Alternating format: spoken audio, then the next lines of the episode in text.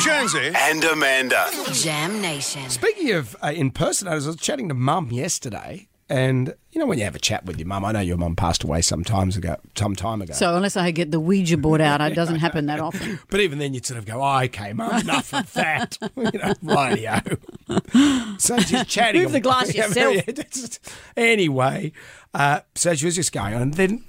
There's always one thing that your mum will say, and you go, "Oh, that's interesting." A friend of a friend of hers A friend of a friend. a friend of a friend of hers is a Mick Jagger impersonator. Really? Yeah. And Really? I, I stopped. I went, That's interesting.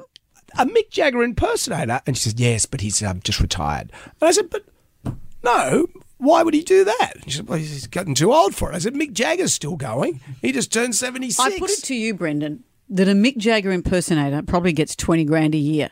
Mick Jagger, who's the actual Mick Jagger, probably gets 28,000 million a year for doing a job he loves. But if you look, which are you going to choose to be? You'd just be an old bloke dancing around like a chicken. My point is, the guy's still alive. Your subject's still alive. Make hay while the sun shines.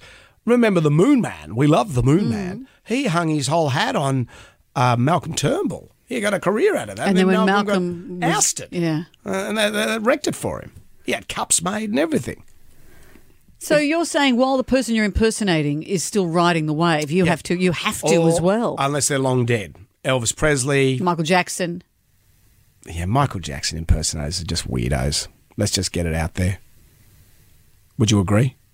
No. What do you mean, Michael no? Jackson was a weirdo, but the impersonators, he still had good songs and things. you they think- don't replicate his home life. Do you think a Michael Jackson impersonator goes, okay, I'm just into the moves. I'm Oh, not a weirdo. What about a Willie Nelson impersonator? Remember that story, that joke? What's worse than sleeping with Willie Nelson? What? Finding out it's not Willie Nelson. it's an old guy with long hair. It's a Mick Jagger impersonator. I'm retired, but not from this bit. Yeah.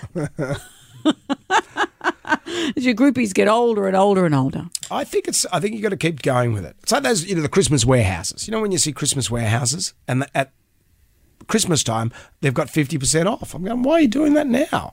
This is the time to make the money, wouldn't you think? I don't think you should talk to your mother for a while. You need a rest. I'll talk to yours via the Ouija Like, board. do it.